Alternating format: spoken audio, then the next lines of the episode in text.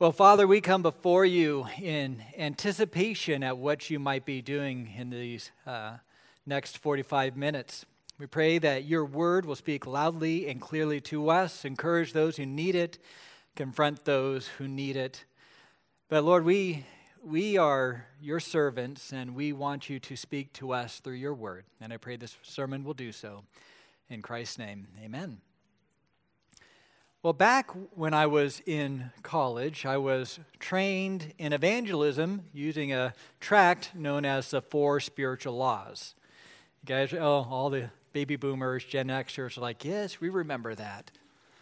The first law is God loves you and has a wonderful plan for your life. There right? God loves you and has a wonderful plan for your life. And that was substantiated by John 10:10, 10, 10, where Jesus says, I came that they may have life and have it abundantly. Now, looking back, there's a lot of truth to that, right? For the Christian, God loves you, and for the Christian, God has a wonderful plan for your life. But when you throw in the God, Jesus came that you may have life and have it abundantly, sometimes that would almost give the wrong impression that the abundant life would be characterized by financial security, fulfilling relationships, occasional trips to Branson, right? Because if you're a Christian, that's where you vacation.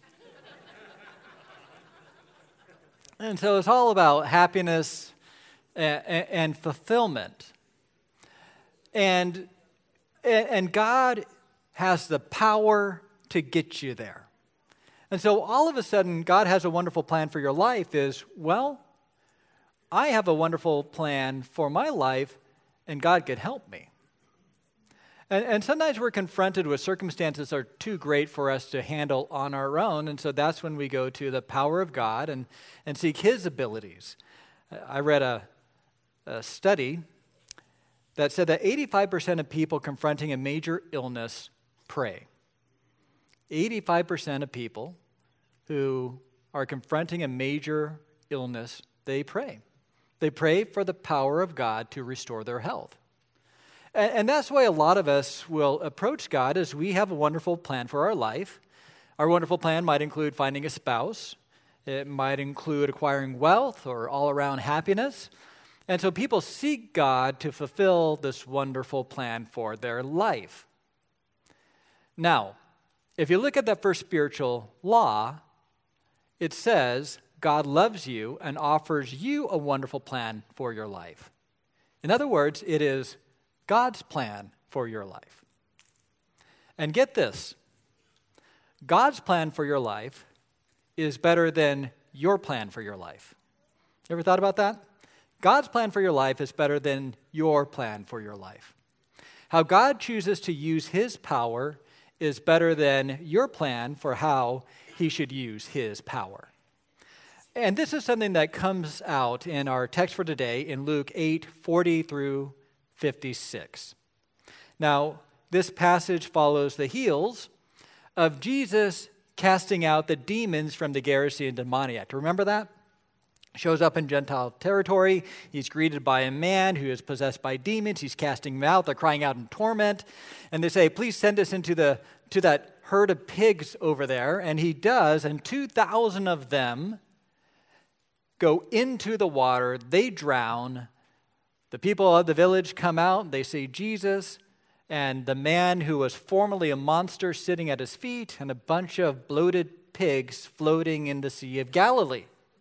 This terrifies them. A man with that kind of power of the spirit realm, what can he do to us? And so they ask him, you can't drive him out when he has that kind of power. They ask him to leave, and he leaves. He then crosses the lake and he gets a different reception, starting in verse 40. Now, when Jesus returned, the crowd welcomed him, for they were all waiting for him. And there came a man named Jairus, who was a ruler of the synagogue. And falling at Jesus' feet, he implored him to come to his house. For he had an only daughter, about 12 years of age, and she was dying. As Jesus went, the people pressed around him, and there was a woman who had a discharge of blood for 12 years. And though she had spent all her living on physicians, she could not be healed by anyone. She came up behind him and touched the fringe of his garment, and immediately her discharge of blood ceased. And Jesus said, Who was it that touched me? When all denied it, Peter said, Master, the crowd surround you and are pressing in on you. But Jesus said, Someone touched me, for I perceive that power has gone out from me. When the woman saw that she was not hidden, she came trembling and falling down before him, declared in the presence of all the people why she had touched him and how she had been immediately healed. And he said to her, Daughter, your faith has made you well. Go in peace. And while he was still speaking, someone from the ruler's house came and said, Your daughter is dead. Do not trouble the teacher anymore. But Jesus, on hearing this, answered him, Do not fear, only believe, and she will be well. And when he came to the house, he allowed no one to enter with him except Peter and John and James and the father and mother of the child. And all were weeping and mourning for her, but he said, Do not weep, for she is not dead, but sleeping. And they laughed at him, knowing that she was dead. But taking her by the hand, he, he called, saying, Child, arise. And her spirit returned, and she got up at once, and he directed that something should be given to her to eat. And her parents were amazed. But he charged them to tell no one what had happened. Now, this passage completes four displays of Jesus' power. The first display was when he showed power over nature when he calmed the storm. Remember that? The second display was when he displayed his absolute power over the spirit realm. And then we get a two for one here. We got one story with two miracles. You have a leader of the community publicly imploring Jesus for help. And then you have a pariah who sneaks up behind him to try to sneak a miracle. You have one with great social esteem and one who was pushed to the side. You have one who was sick and then another who is dead. In both cases, you see that Jesus builds on this power of our nature and power of the spirit world by showing not only power over disease, but power over death itself. This is all about the power of Jesus. But what's also interesting about this is both this hemorrhaging woman and Jairus, they have their own plan and their own instinct for how this whole thing should work out. But Jesus, Jesus makes it very clear that he's in control of the whole situation and that he has a different plan than they may have had for themselves, and his plan is better than their plan. Right? So when you when you kind of look at just our lives, right? I mean, how many of you guys have a wonderful plan for your life? Let's just be honest. We love making plans. I love making plans. And God has the power to execute any plan. But the only plan that He ever executes is His plan. And His plan is better than your plan. And you see things like death and sickness do not hinder His plan. In fact, as we go through this, we're going to see how Jesus has a plan for disease, and then Jesus has a plan for death. But when we look back, you look at who actually has the plan. It's Jesus. I heard this week an interesting quote that Jesus is the one who knows most and loves the most. If anybody is to have a plan for your life, who would you want it to be? His plan is better than your plan. So we'll walk through this by surveying this miracle, starting with how Jesus has a plan for disease.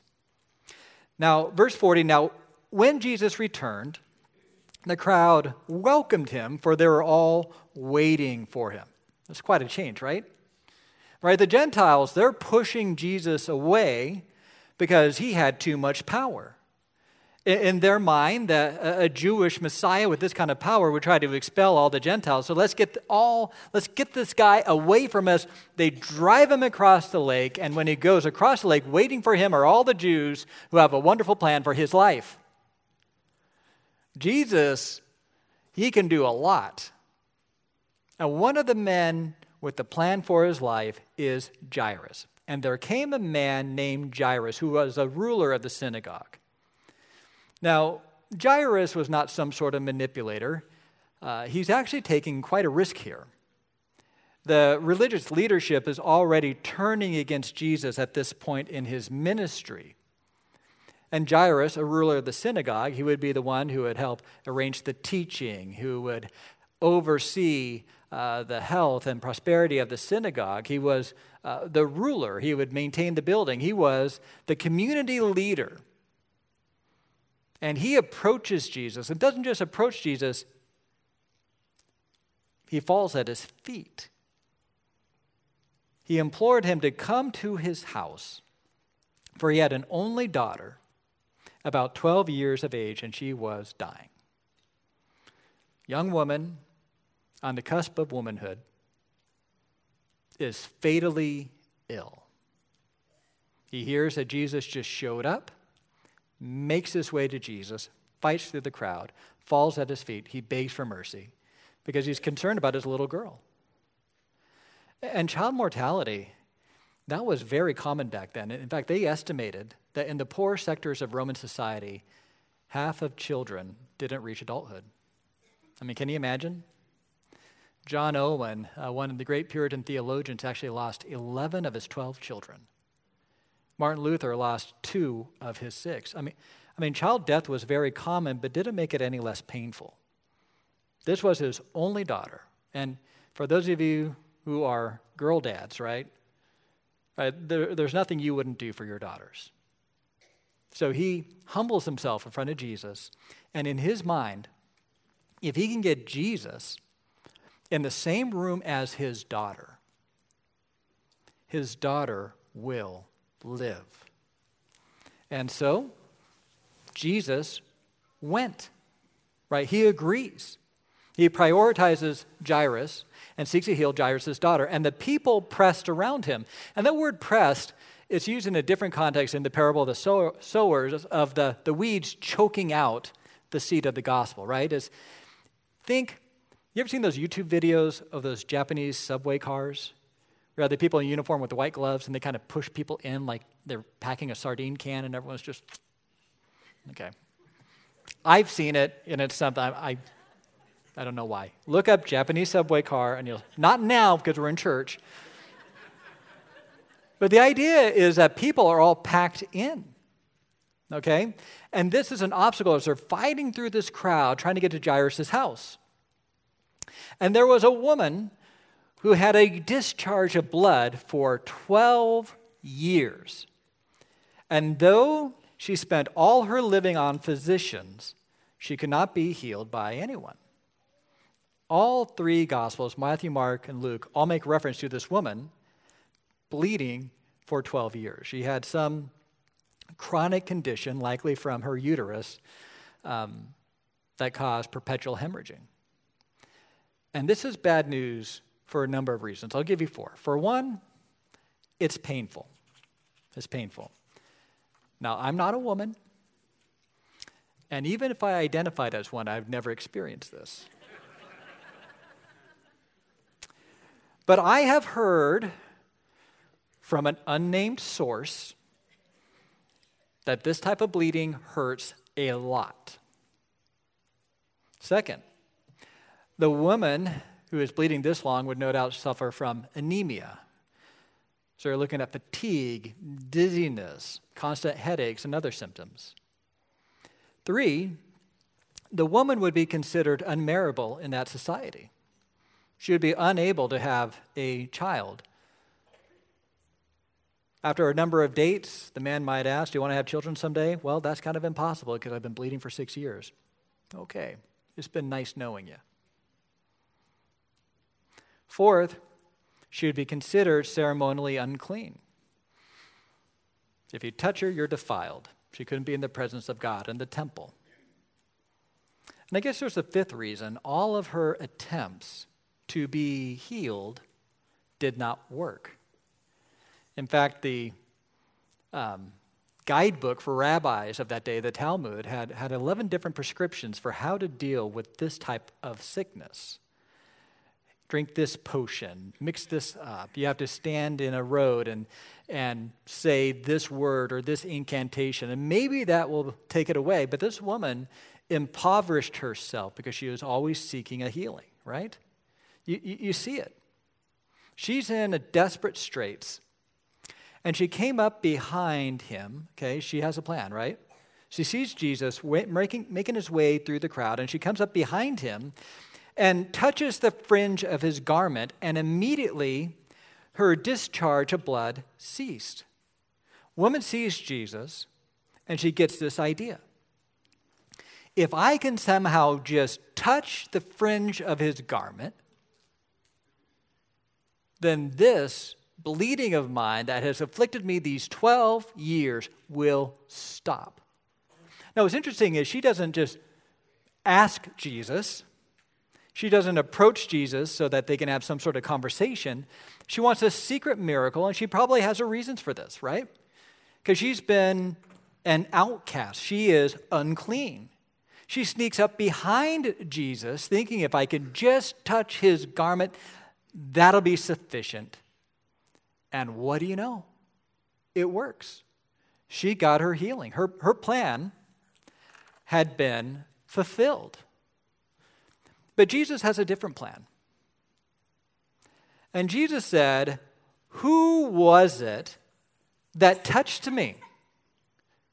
Right, he's making his way, and, and you can see Jairus just kind of like, This way, Jesus, get out of the way, out of the way, we need to get him to my house. All of a sudden, Jesus just says, Wait, wait, wait, wait, Jairus. Who, who touched me?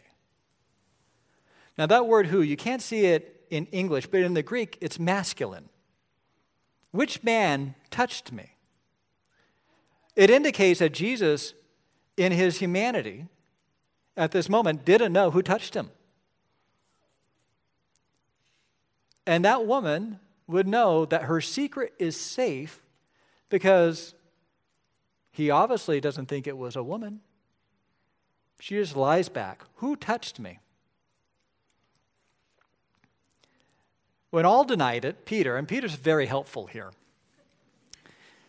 Master, the crowds surround you and are pressing in on you. Jesus, come on. We're elbow to elbow here. And you almost hear Jairus, yep, that's right. We don't know. Come on, let's go, let's go. But Jesus makes it very clear that there was a special kind of touch. There was something unique about this touch that was different from all the other touches that were taking place. But Jesus said, Someone touched me, for I perceive that power has gone out from me. Jesus is getting warmer.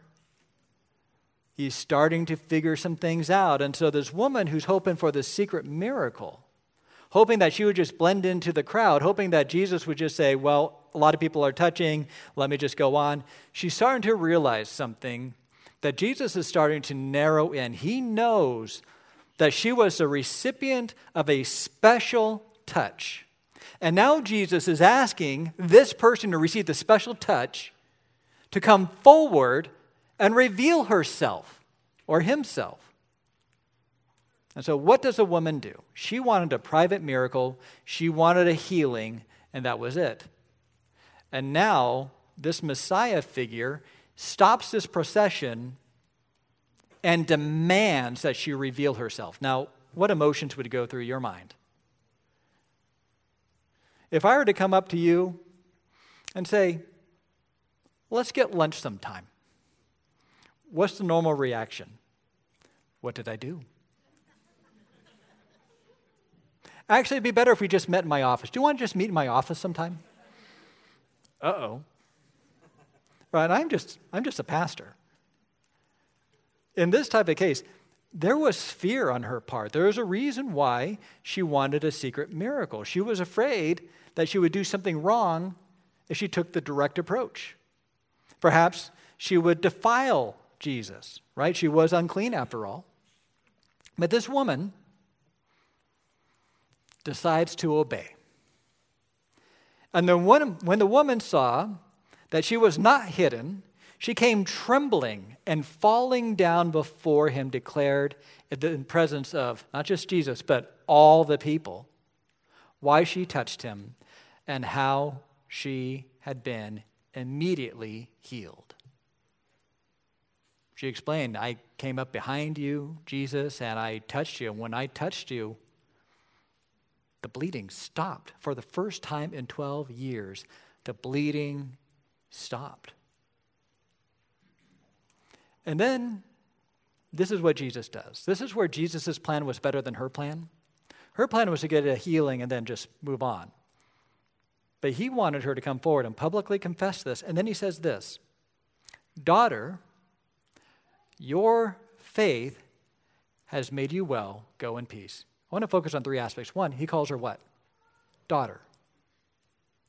Remember earlier in Luke 8 21, how his parents tried to, uh, well, not his parents, his, his family, his mother and brothers are trying to talk to Jesus. And he says this My mother and my brothers are those who hear the word of God and do it. He's basically telling this woman in front of everyone. Keep in mind, she was a pariah. She was unclean, not fit for marriage. He says, This woman here, she's part of my family. He brings her into the community with a public declaration. Then, secondly, he makes it very clear that ultimately what saved her was not some superstitious touch she had a faith in Jesus. She believed that Jesus had the power to heal her, and she acted on that faith by coming forward. Agreed? And he tells everyone it was your faith. He tells her it was your faith that made you well. He affirms her faith, and then he says, Go in peace he sends her off with a blessing. See, this woman just wanted a healing. She wanted a physical restoration of her body. But Jesus gave her more than that, didn't he? He gave her a spiritual restoration and restored her to the family of the Messiah. She had a plan, but Jesus had a better plan.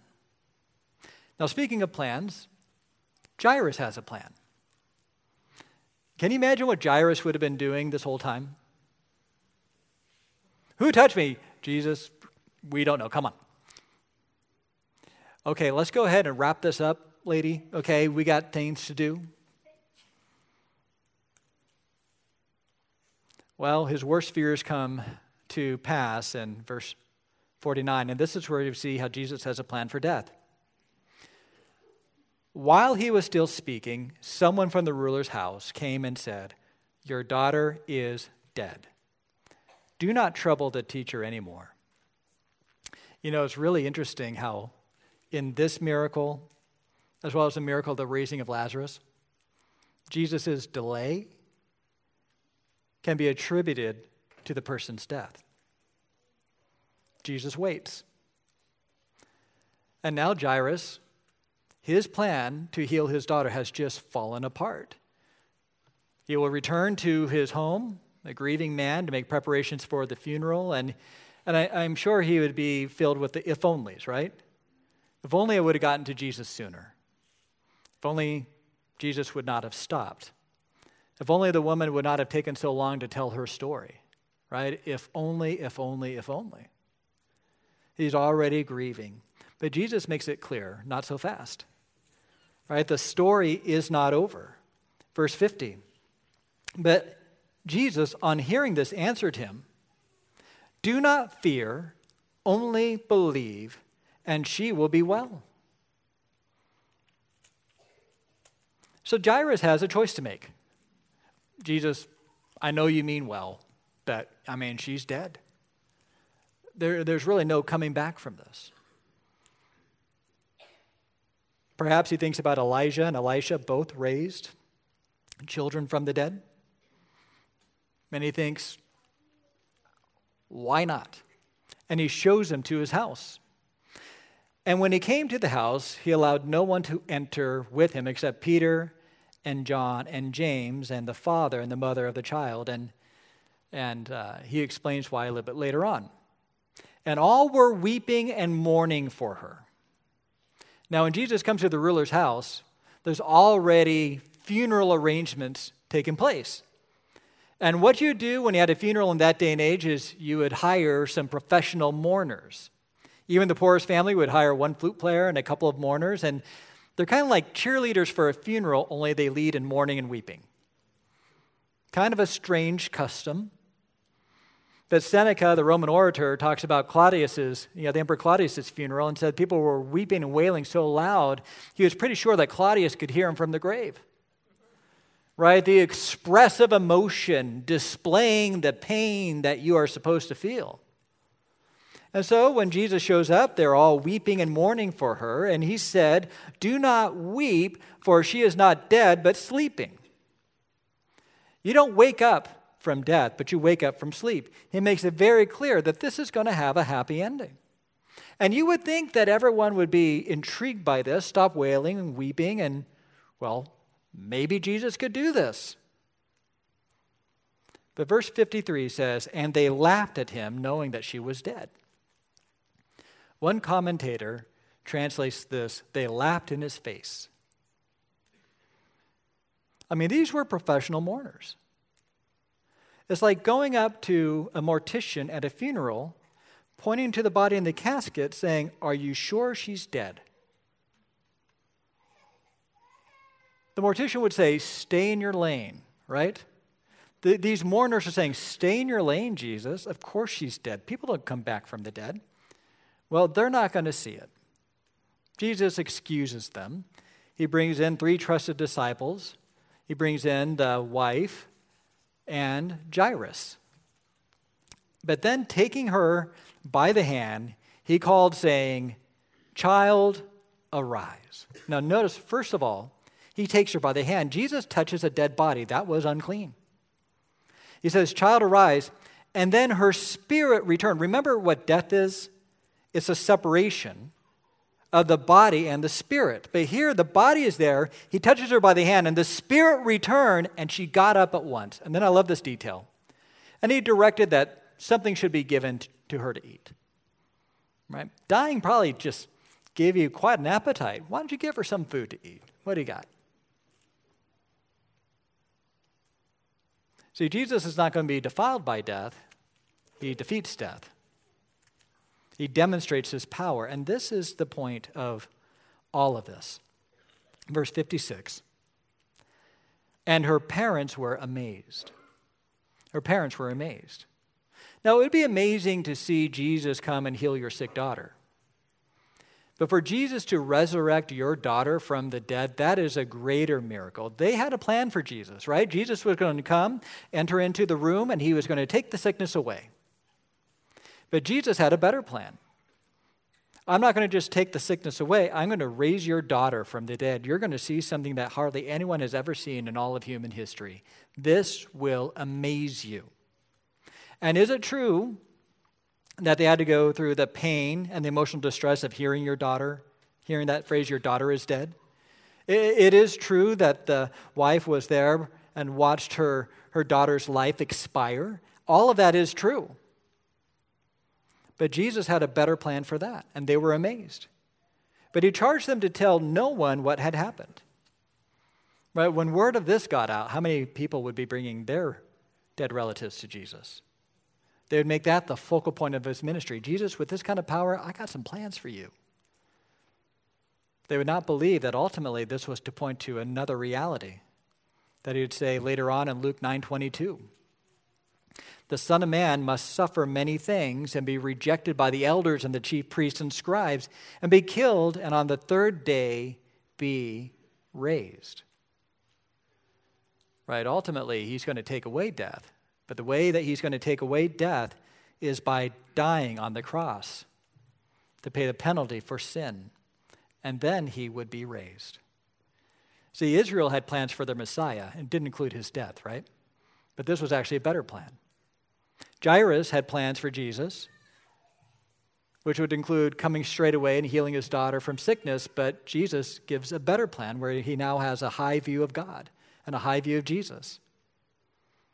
The woman had a plan for Jesus where she would just touch him secretly, but Jesus had a better plan for her where she would come forward and he'd restore her to the community. Jesus' plan is better than their plan. Now, it is human nature to think about the future and to plan. Right? A young Christian couple, they're dating for a long time, they are in love, they have plans to get married, at least one of them does, until the other one moves on. And that's the end of it. He's still in love, but she doesn't love him back, and he's devastated. A single Christian has a wonderful plan to get married someday, but the problem is nobody has a wonderful plan to marry them. An ambitious Christian seeks to rise in his profession, build his company, advance. The problem is the higher ups or the customers don't have that kind of plan for him or her. Christian couple has a wonderful plan to have lots of children. Five years of trying, that doesn't seem to be God's plan. Christian is in chronic pain, perhaps for 12 years. And if only they could get healthy, then they can do all these wonderful plans, but that's not going to take place. Couples finally able to retire. They have plans to see the world, but all they're doing now is seeing the inside of various hospitals and doctors' offices. You raise children, you have a wonderful plan for their life. You want them to walk with the Lord, but that's not their plan for their life. Plan to have a lifelong relationship with this friend or sibling or child, but their life expires before that can be realized, right? We all have wonderful plans. So, what do you do when your wonderful plan for your life seems to be at odds with God's wonderful plan for your life? Right? Isn't that the question? I think, first of all, you need to have faith in Jesus' power, right? That's one thing that Jairus had. That's one thing the woman had. They had faith in his power. And Jesus, through these series of miracles over nature, over the demonic realm, over sickness, and over death, shows that he has complete power to exercise his plans. Now, I mentioned earlier that I'm a, I'm a planner, and one of my favorite things to do is to plan vacations. Yes, my kids snicker, but they're grateful deep down. We planned a vacation, well, I planned a vacation to Washington, D.C. last year. I had driving routes planned. I knew where we were going to send, you know, what time we had to leave on Saturday to make it to Indiana. I routed it so that we can go through as many states as possible. Arranged a stay at Gettysburg for two nights. Made sure that we saw Mount Vernon. We did the National Mall on the best day. We saw the Museum of the Bible. We saw Arlington National Cemetery. We even saw the Ark Encounter on the way back. Had it all planned. And you know what? It all went according to plan. I wanted to get my dad card stamped at the end of it. I would have smoked a cigar and would have said, I love it when a plan comes together. I loved it. I loved it. And I'm pretty sure my kids loved it too. But in a fallen world, we really can't make those kind of plans, right? You might plan for that vacation, but what happens if there's a snowstorm? What happens if there's a death in the family? What happens if somebody got COVID? Right? You, you kind of go down the line. You look at Jesus, right? He had power to make the snowstorm go away, he had power to heal any sickness, he had the power to raise somebody from the dead he shows that he has complete power to fulfill all of the plans. And so the question is if, if, if this plan doesn't come to pass, is it because Jesus can't fulfill that plan? It's because he has chosen not to. See, ultimately, it's, it's God's plan that will prevail. Ephesians 1:11 In him we have obtained an inheritance having been predestined according to the purpose of Him who works all things according to the counsel of His will. And so when our plan doesn't come to come to pass, here's some things to think about. N- number 1, it could be that God is making a statement that you are powerless to execute your plans. You are unable to execute your plan. Right? If we were to write certain scripts for our life, we would probably write it a certain way, but that's never going to happen. We are powerless to do so. We need to look outside of ourselves, right? This is the concept of faith. Hebrews 11:1 1, Now faith is assurance of things hoped for, conviction of things not seen. That there are unseen spiritual realities that God knows about that we don't that actually make his plan a better plan. And so there's a there's a point where you have faith like the woman and like Jairus that the power is in Jesus and not in ourselves. That's a good place to be. Secondly, it's important to realize that God will exercise his power according to his will. According to his will. God will not be obligated by our acts, he will not be obligated by anything other than his own promises and his own will. In fact, when you look at the book of Job, right, you guys know the story of Job. He was a righteous man who was wealthy with lots of kids. God seemed to have a wonderful plan for his life until Satan surveys the world and points out to Job. Actually, God kind of points to Job and says, What do you think about my servant Job? And Satan says, Well, the only reason why he walks with you is because you basically bribe him. You do all these good things for him. And then Satan says, If I take all these things away, he's going to apostatize. He's going to curse me. He's going to curse you. And God says, Have at it. And he does. And, and you look at what's the whole purpose of that? Well, the whole purpose of that was to demonstrate to Job and all who, who read is, is that God is not obligated by humanity in any way. What's really being attacked is this idea that if you do good, good happens to you. And if you do bad, bad happens to you.